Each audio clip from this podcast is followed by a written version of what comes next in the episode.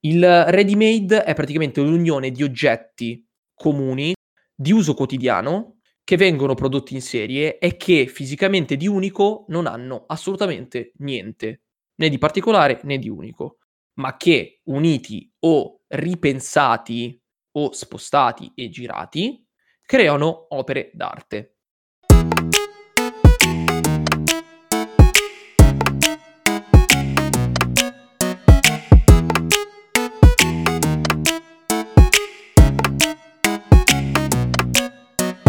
Stai ascoltando Fratellitudo Podcast. Creiamo valore una volta a settimana registrando le nostre voci e diamo un microfono alle vostre esperienze. Settimana del 26 ottobre 2020, seconda stagione, episodio 28.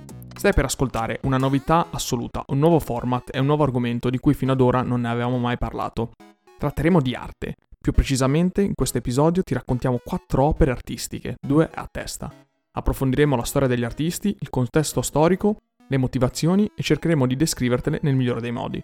Sono sicuro che questa puntata ti arricchirà culturalmente in maniera semplice e diretta. Verrai a conoscenza di cose di cui potrai vantarti con gli amici alla prossima cena, quindi ascoltala fino alla fine.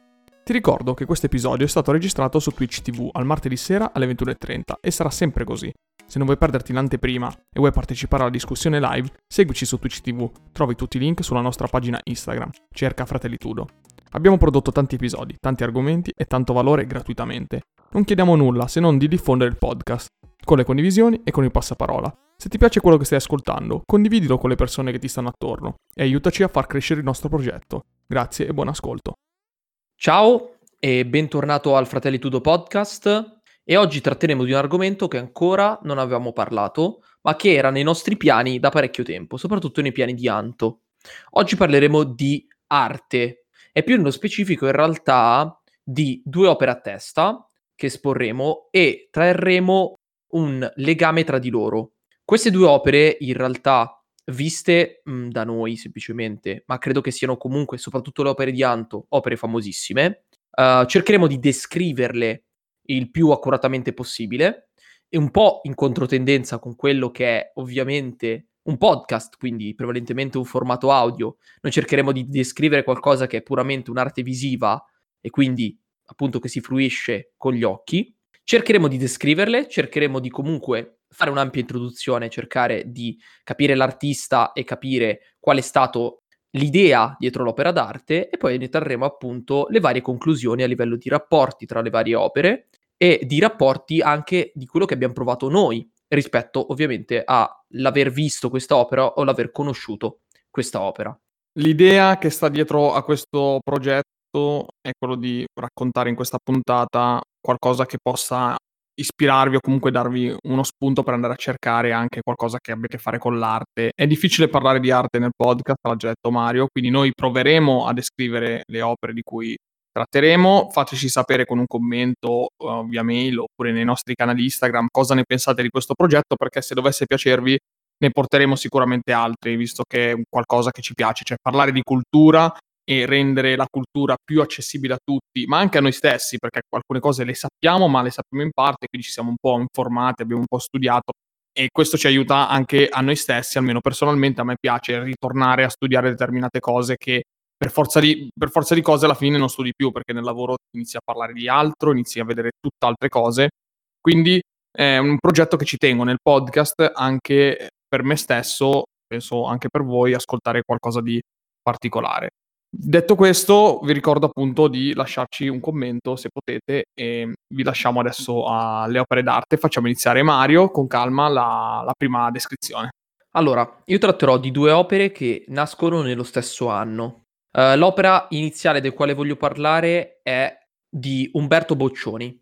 Umberto Boccioni è un futurista, un pittore e scrittore futurista che nasce nel 1882 Uh, eh, a Reggio Calabria, ma in realtà sarà un artista molto girovago, nel senso che inizialmente per il lavoro del padre e successivamente per suo interesse viaggerà molto.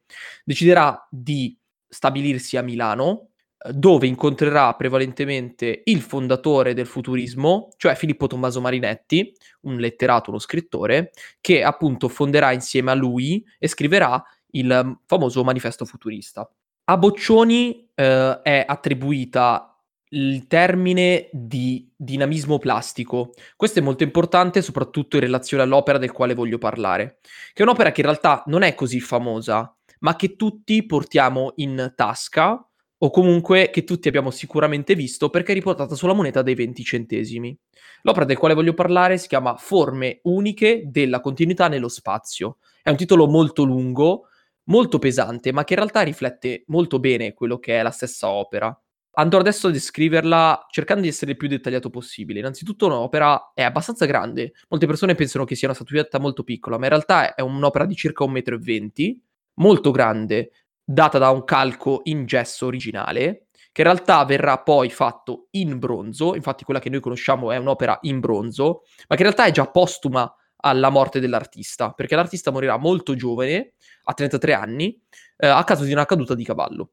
Questa opera praticamente rappresenta un uomo che sta camminando, sta quasi correndo, con un passo molto svelto, incalzante, verso una direzione in fronte a lui, con molta foga, molta velocità. E infatti la parte importante di quest'opera è che in realtà Boccioni va a descrivere un, tra virgolette, um, un ammasso di muscoli uh, quest'opera che ha le gambe divaricate verso il fronte, quindi con questo passo slanciato, ed è tutta riprodotta da masse di muscoli, da scie sostanzialmente, che Boccioni stesso cerca di riprodurre. La parte importante appunto è che Boccioni volesse cercare di creare del movimento, perché lui crede comunque all'interno appunto del dinamismo plastico che la rappresentazione del movimento all'interno dell'arte figurativa. Quindi l'idea di creare questo uomo, questo uomo macchina, come anche lui stesso lo definisce, che corre verso la direzione di una massa di muscoli incalzanti, pompanti, doveva, dare, fa- doveva far sì che questa rappresentasse un movimento, un movimento molto veloce, molto forte, che poi è anche l'idea stessa del futurismo. Però la prima critica che viene fatta successiva a quest'opera, una volta vista, e soprattutto molto di sfuggita, è che in realtà dà un effetto contrario. Cioè, se tu analizzi l'opera e soprattutto tu analizzi le sue gambe, sembrano quasi piantate al pavimento, come se lui in realtà facesse fatica, come se tutti i muscoli tirati in realtà fossero il contrario, cioè che lui stesse provando a correre veloce ma che non ci riuscisse. E questo è forse la roba più contraria che in realtà Boccioni voleva tirar fuori da, da, dall'intera sua opera, dall'interno del suo uh, ideale. Qui, con questo praticamente descrizione dell'opera, con questa critica, mi lego alla seconda opera del quale voglio parlare. Questa seconda opera è di uh, Marcel Duchamp. Direi di introdurre in realtà il personaggio di Marcel Duchamp, perché Marcel Duchamp nasce nel 1887, avrà una vita lunghissima del quale si occuperà di un sacco di cose. Inizialmente nasce cubista, andrà a disegnare e a dipingere ad esempio il nudo che scende le scale, numero 2 tra l'altro, un titolo abbastanza incattivante, ma che ricorda molto comunque il cubismo anche del famosissimo Pablo Picasso. Successivamente, nel 1915, inizia in realtà un'altra tipologia di grandissima opera che lo terrà sempre impegnato durante tutto l'arco della sua vita, che è Il Grande Vetro, che è un'opera vitrea che in realtà fino ad ora non erano, non erano state prodotte, cioè opere a base vitree su quale lui va a dipingere. E però fondamentale che nel 1913 crea il primissimo ready-made. Allora, che cos'è anche in questo caso un ready-made? Il ready-made è praticamente un'unione di oggetti, diciamo, comuni, di uso quotidiano, che vengono prodotti in serie e che fisicamente di unico non hanno assolutamente niente né di particolare né di unico, ma che uniti o ripensati o spostati e girati creano opere d'arte. Nel 1913 appunto viene creato e coniato questo termine da Duchamp stesso, creando ruota di bicicletta su sgabello, che in realtà poi diventa semplicemente la ruota di bicicletta. Perché è importante capire che cos'è un ready made e perché è importante la figura di Duchamp? Perché in realtà Duchamp stesso è una persona molto eccentrica, che successivamente a far parte, ad esempio, del, del cubismo, fa parte poi del dadaismo e fa parte poi del surrealismo, perché ha avuto una, diciamo, una vita molto lunga e si è evoluto parecchio a livello di artista. per poi finire successivamente, ad esempio, a diventare uno scacchista. Duchamp chiuderà la sua carriera come uno dei più grandi scacchisti che farà parte addirittura della nazionale francese, che è una cosa che tra l'altro pochissime persone sanno. È anche importante definire l'amicizia con Man Ray, che sarà un altro d- artista che produrrà un sacco di ready-made.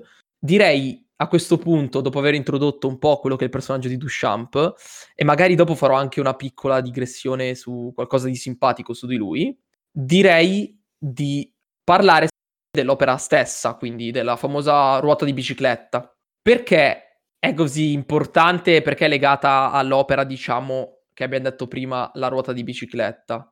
Allora, in sé per sé l'opera è molto semplice. È uno sgabello, letteralmente uno sgabello di legno, nel quale è legata sopra di esso una ruota di bicicletta ed una forcella.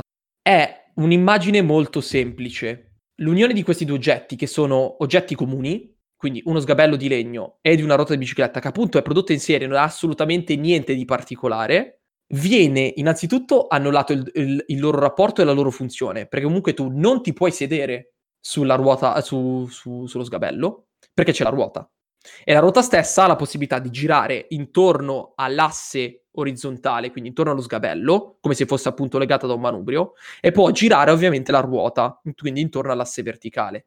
Ma realmente non produce nessun movimento perché non ha contatto con suolo. Quindi in realtà entrambi gli oggetti diventano totalmente inutili, la loro funzione viene assolutamente annullata. Ma Duchamp la crea e diventa arte, la ridefinisce come arte.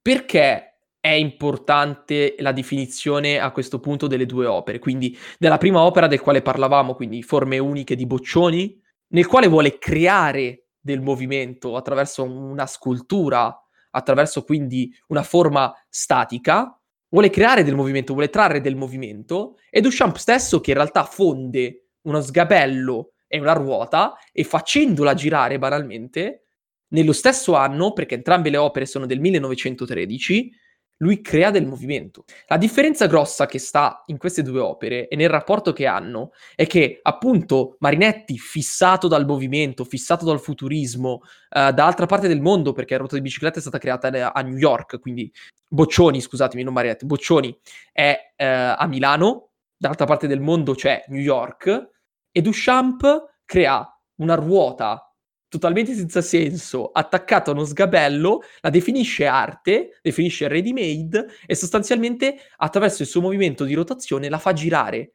e crea obiettivamente del movimento, quindi mettendo totalmente in discussione quelle che sono le opere dei futuristi e l'opera stessa di Boccioni dicendo che lui ha creato il movimento. Questo è il punto chiave. Questo era il rapporto che in realtà io volevo portare con queste due opere, parlando appunto di questi due artisti. Allora, la spiegazione è stata molto chiara perché io non conoscevo né le, l'opera di Boccioni né l'opera di Duchamp, o, o, meglio, l'opera di Boccioni la conosco perché è presente appunto nelle monete da 20 centesimi, come abbiamo appena detto, mentre l'opera di Duchamp per me era ampiamente sconosciuta. Quello che è la mia considerazione da puro inesperto di arte, posso dare conferma che l'opera di Boccioni mi sembra tutto tranne che movimento, cioè mi sembra proprio molto pesante, anche il materiale utilizzato, che è il bronzo, non dà per niente un'idea di velocità, dà un'idea di pesantezza. E questo è un po' in controtendenza con quello che appunto definivano i futuristi, che volevano un po' creare tutte queste opere un po' astratte di movimento, di avanzamento, velocità, eh, come Marinetti appunto faceva con le automobili, se non ricordo male, era molto fissato con le automobili. E, insomma, Boccioni con quest'opera qua non è che mi abbia fatto impazzire. Mi è piaciuta molto di più l'idea di Duchamp, che poi, come mi raccontavi tu, è paradossale che eh, appunto tu hai visto entrambe le opere dal vivo, eh, la, la, sedia di Duchamp non è possibile toccarla, quindi paradossalmente ha perso la sua funzione di, di opera artistica, in poche parole. Esattamente, sì, se, se vi recate al MoMA di New York, Museum of Modern Art, Uh, quest'opera in realtà è abbastanza denigrata in un certo senso perché è messa al centro di una stanza, per qualità che in realtà all'interno dei musei essere messo al centro della stanza vuol dire essere abbastanza importante, però in realtà l'intera struttura del MoMA di New York non è che valorizzi così tanto le, o- le famosissime opere che ha dentro, perché ne ha talmente tante che in realtà non riesce proprio a, diciamo, mettere su un piedistallo le principali. E in realtà tu, tu, tu ti trovi al centro di questa stanza questa famosa opera che in realtà eh, è una replica perché l'originale purtroppo è andato perduto da Duchamp stesso, non si sa cosa ne abbia fatta, ma ne ha creato una copia che poi hanno esposto a New York. E in realtà tutto ciò che Duchamp voleva e che era appunto questo contrasto tra sedersi, creare il movimento della bicicletta, non puoi farlo a New York. Perché non puoi toccarla un'opera, ovviamente. Cioè, ti, ti sparano, ti ammazzano. Cioè, l'opera non è protetta in nessun modo, ma tu non puoi creare quello che l'artista pensava che è una roba anche in questo caso veramente fuori di testa. È paradossale, infatti le, le cose che hai scelto sono simboliche, mi sono piaciute, mi è molto piaciuto la, il confronto che hai fatto, quindi ci sta, ci sta. Allora, prendo parola io, parlo invece del, delle opere che ho scelto. Ho scelto due quadri, quindi due dipinti, a mio parere molto famosi, mi aspetto che anche voi che ascoltate il podcast li conosciate perché appunto fanno parte del patrimonio culturale dell'umanità e inizio a parlare del primo, che è la Zattera della Medusa di Théodore Géricault, che è stata realizzata dal 1818 al 1819 ed è conservata attualmente al Museo Louvre di Parigi. È un quadro che ehm, mi è subito mh, rimasto impresso quando sono andato appunto a Parigi nel 2013, sono andato al Louvre. Mi ricordo di essere passato appunto da questa galleria non dico un po' per caso perché comunque lo conoscevo il quadro, però l'ho visto ed è un quadro imponente, cioè parliamo di una tela di 500 cm per 700 cm, quindi è una tela veramente grossa, infatti l'artista voleva raffigurare le persone all'interno di questa tela quasi in grandezza naturale uno a uno. Quindi la, la, infatti l'anno è dal 1818 al 1819 perché ci è voluto comunque un bel po' di tempo per dipingere questo, questo quadro. Allora, cercherò di descriverlo anche io in maniera mhmm, più semplice possibile perché comunque il quadro è molto complesso. Direi che la prima cosa che si nota di, della zattera della Medusa sono i colori. Colori molto tetri, molto cupi, è un um, colore che eh, risalta particolarmente l'oscurità perché l'opera ri- eh, tratta di un naufragio, un naufragio realmente successo di una nave francese, eh, le cui persone sono naufragate su una zattera e si sono salvate in pochissime. Difatti eh, l'opera eh, raffigura il momento in cui i naufraghi riescono a intravedere una nave in fondo, infatti nel quadro si vede veramente un puntino nero eh, nel, nelle luci, che è una nave di salvataggio che sta arrivando. La cosa che più mi ha colpita di questa, di questa opera, al di là il messaggio veramente potente che ti lascia di disperazione, perché immaginate appunto questa zattera cosparsa di corpi un po' morti, un po' vivi, che si alzano, si ergono verso il corpo più alto che ha un, un fazzoletto bianco eh, che richiama appunto la, la, nave di salvataggio. È la struttura comunque piramidale. È una struttura pir- piramidale che si slancia verso l'alto, soprattutto verso l'alto e verso destra. È una cosa particolare appunto perché guardandola ti viene proprio da seguire lo sguardo verso l'alto e la base è formata appunto dalla parte di legno della zattera e dalla parte di corpi che sono ormai morti, deceduti, e si vede addirittura un signore, un vecchio molto caratterizzato, disegnato davvero bene, che sorregge probabilmente il corpo di quello che poteva essere un suo nipote, un suo figlio, e poi si slancia verso destra con sempre dei corpi di persone vive che eh, si innalzano appunto una sull'altra fino alla cima dove c'è appunto questo personaggio co- alzato in piedi che sventola un fazzoletto bianco e attira l'attenzione. Ecco, è un messaggio che quando l'ho visto dal vivo mi ha lasciato un'impressione particolare. Comunque eh, ho pensato molto a questo quadro come a un, una deriva non solo uh, del, delle persone che salvano la vita, ma de, che perdono la vita, ma anche una deriva emotiva, magari dell'artista. In quel momento lì era particolarmente ehm, disagiato, aveva un problema magari di personalità o che ne so, psicologico, e pertanto ha descritto quest'opera in un modo così forsennato.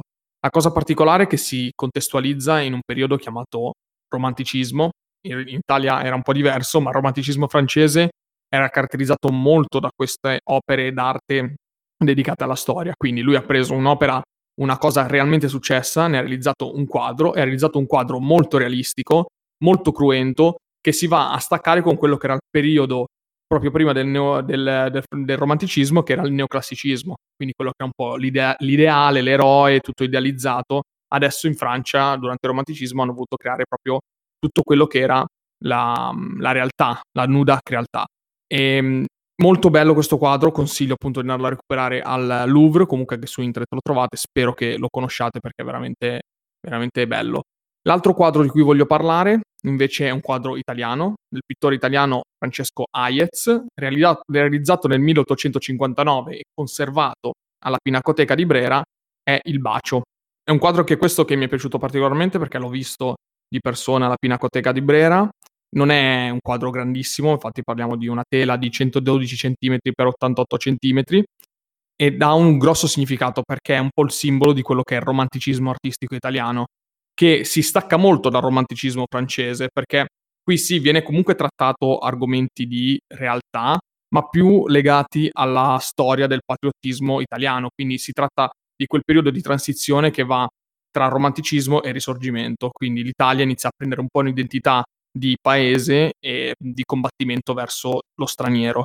Adesso provo a descrivere il quadro, per chi non lo conoscesse, la maggior parte della tela è composta da questa struttura in marmo bianco che deve essere l'androne di un castello, quindi ci sono due persone al del, esattamente al centro del quadro nel contesto di un castello. Queste due persone sono intente a, um, a scambiarsi un bacio molto intenso, si vede proprio un'effusione particolare, di cui il protagonista principale è l'uomo, perché l'uomo eh, sorregge la, la, sua amata, mentre l'amata si, si lascia diciamo, baciare e si aggrappa al, al soldato, perché appunto l'uomo è raffigurato come un soldato, si intravede un pugnale e soprattutto si intravede il cappello la, con la piuma eh, tipica dei soldati del, dell'epoca.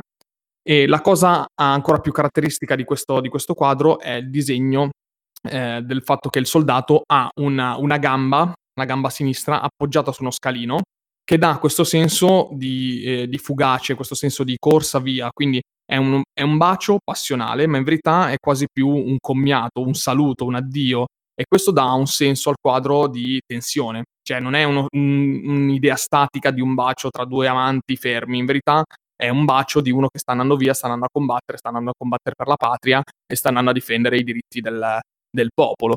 Ed è un messaggio molto forte, mi è piaciuto un sacco perché ho sempre pensato, cavolo, una persona con un semplice quadro è riuscito a dare un, un simbolo a un intero movimento di persone che pensavano in quel periodo là proprio di combattere le, lo straniero, combattere le, gli stranieri, appunto la, l'Austria e tutte le persone che in quel momento lì avevano diviso l'Italia volevo un attimino contestualizzare anche i colori. I colori sono eh, molto più accesi rispetto a quello che è la zattera della Medusa. Infatti, notiamo dei colori eh, che si rifanno molto anche al simbolismo francese. Quindi abbiamo l'azzurro, il rosso, il verde, insomma, colori che eh, omaggiano quasi il, la Francia, ma comunque anche che omaggiano anche l'Italia.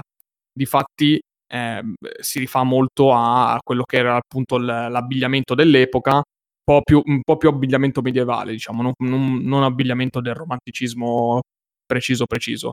E il bacio venne commissionato privatamente a Francesco Hayez dal, dal, conte Alfonso Maria Visconti. Infatti i Visconti avevano commissionato questo quadro per lui, lo, l'avevano tenuto per loro e poi dopo è stato donato alla Pinacoteca di Brera, eh, che è visibile insomma da tutti.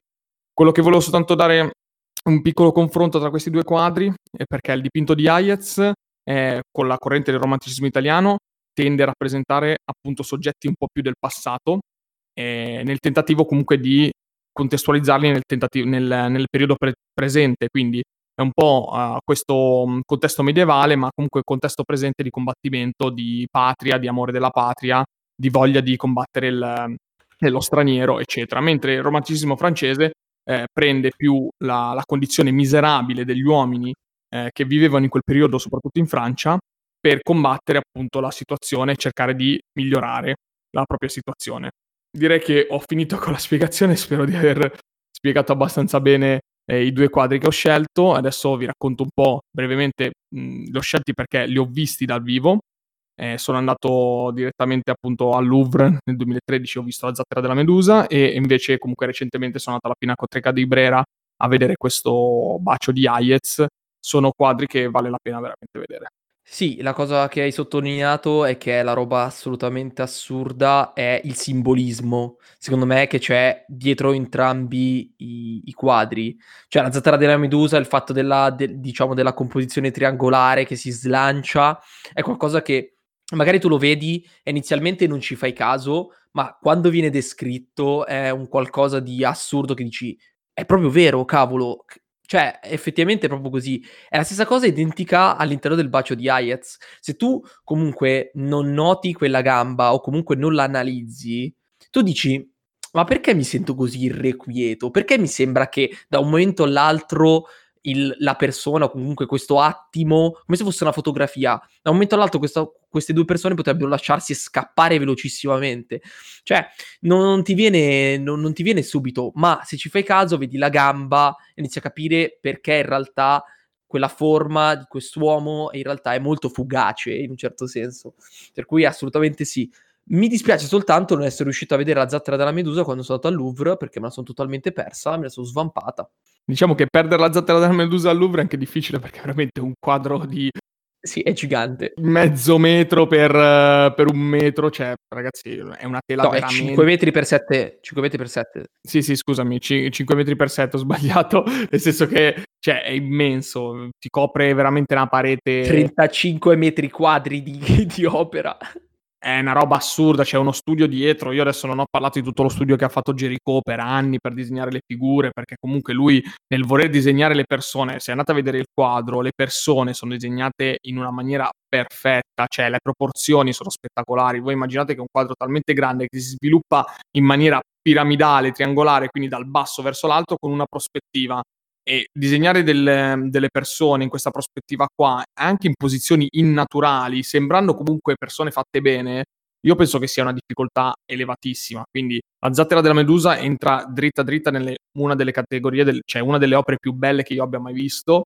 E anche se non me ne intendo tanto appunto di pittura, posso indubbiamente dire che secondo me rimarrà comunque un simbolo del, della pittura comunque mondiale a prescindere, cioè chiaramente è inquadrata nel periodo del romanticismo, uno non può, non può paragonarla al cubismo, ci mancherebbe altro, però in quel periodo lì penso sia comunque un'opera eh, di riferimento indiscusso e che altro dire, insomma, anche il bacio di Hayez è un, comunque uno studio molto particolare di dettagli, di, di, di mh, piccole cose che ti fanno notare appunto che eh, il quadro non è più statico, cioè l'immagine non è più statica e lascia con una sola combinazione di persone un messaggio che va oltre quello che uno può, può pensare sia solo un bacio tra due persone. Chissà che cosa intendeva appunto eh, questo, questo, atto qui, il soldato o anche la donna che si fa comunque eh, baciare e lascia il soldato andare via.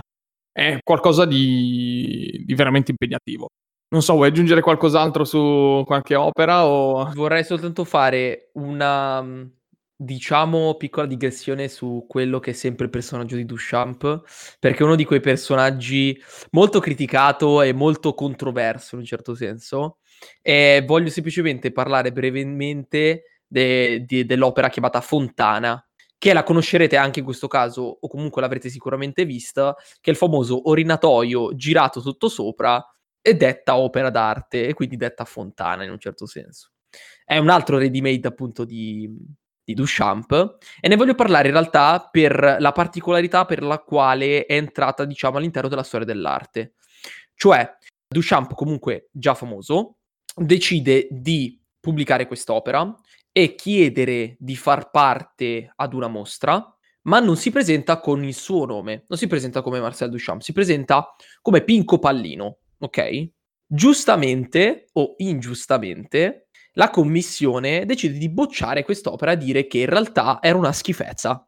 A quel punto Duchamp esce a gamba tesissima e dice siete tutti dei babbi cannoli perché in realtà quest'opera l'ho fatta io, non sapete neanche riconoscere ciò che è effettiva arte e ciò che in realtà è solo un nome. E quindi in questo caso si dimette dal gruppo che tra l'altro faceva parte, cioè quindi il gruppo che ha fondato la mostra, lui ci faceva parte, si dimette e li denuncia all'interno di una rivista chiamata The Blind Man. Quindi personaggio incredibile Duchamp, di una cazzutaggine assurda e veramente pieno di rispetto, ragazzi. Allora, direi che la, la parte di, della Royal Rumble artistica è stata fatta. Vi chiediamo veramente di, di, farci sapere cosa ne pensate, perché per noi è stato comunque abbastanza impegnativo anche parlare di quadri che comunque minimo ci siamo dovuti andare a leggere e studiare. Vi abbiamo detto quello che chiaramente anche voi potete trovare su internet, su qualsiasi libro di storia dell'arte. Non siamo il, il vasari del, del podcast. Quindi vi consiglio di andare a leggere qualcosina anche per voi stessi. E ehm, fateci sapere cosa ne pensate. A noi piace creare cultura, creare appunto esatto. informazione, valore e soprattutto condividerla con voi, ma anche appunto per noi stessi. Direi che possiamo passare ai consigli della settimana, inizio io perché mi voglio collegare a questa cosa di Duchamp, perché voglio consigliarvi una serie di YouTube eh, molto divertente che si chiama Esami la serie.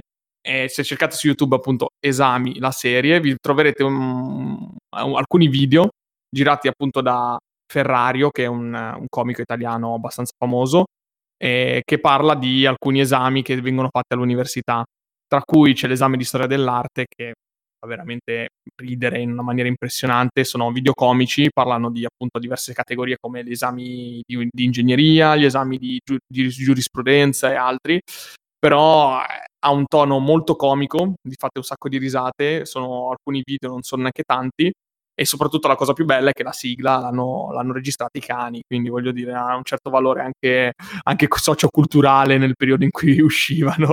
quindi niente, se volete completare appunto questa opera eh, di cultura potete completare con una serie di YouTube che si chiama Esami la serie. E invece il mio consiglio di questa settimana sono invece due luoghi. Uno un po' più facile da raggiungere, soprattutto per noi italiani, il secondo un po' più difficile, perché il primo luogo che voglio consigliarvi è il Museo del Novecento, che, si, che è situato a Piazza Duomo, a Milano. Praticamente guardando il Duomo sulla destra vedete una vetrata con una scalinata ed è il Museo del Novecento, il museo eh, ristrutturato abbastanza di recente, dovrebbe avere comunque mh, 4-5 anni di ristrutturazione, e dentro sono contenute le opere che vanno dal Novecento in avanti dei, pre- dei principali artisti italiani, tra cui troverete appunto Boccioni, troverete una delle copie di questa appunto opera che abbiamo descritto oggi.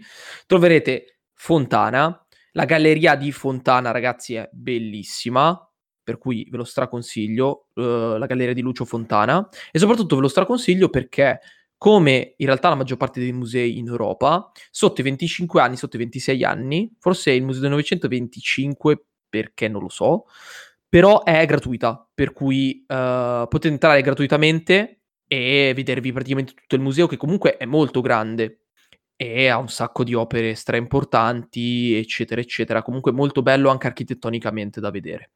Il secondo logo è un po' più difficile perché appunto è New York. E quello che vi consiglio è, se vi trovate per caso a New York, non perdete l'occasione di andare a vedere il Museum of Modern Art. Uh, un altro, diciamo in un certo senso, piccolo consiglio che voglio darvi su New York è che in realtà ogni museo di New York ha una serata gratuita nel quale entrare. Per cui se voi vi coordinate e volete vedere una serie di musei, potete entrare praticamente ogni sera in un museo gratuitamente senza pagare niente. Per cui quello che vi consiglio è di andare a vedere il Museum of Modern Art, il MoMA di New York, nel quale troverete innanzitutto la, la ruota di bicicletta di Duchamp, la notte stellata di Van Gogh, le figure di Marilyn, uh, di Marilyn Monroe strafamose, uh, appunto della pop art, per cui è pieno di opere, raga, chi più ne ha più ne metta. E poi soprattutto parliamo sempre di arte moderna, per cui in un certo senso vi deve piacere, però ve lo straconsiglio comunque, anche in generale di farvi un giro.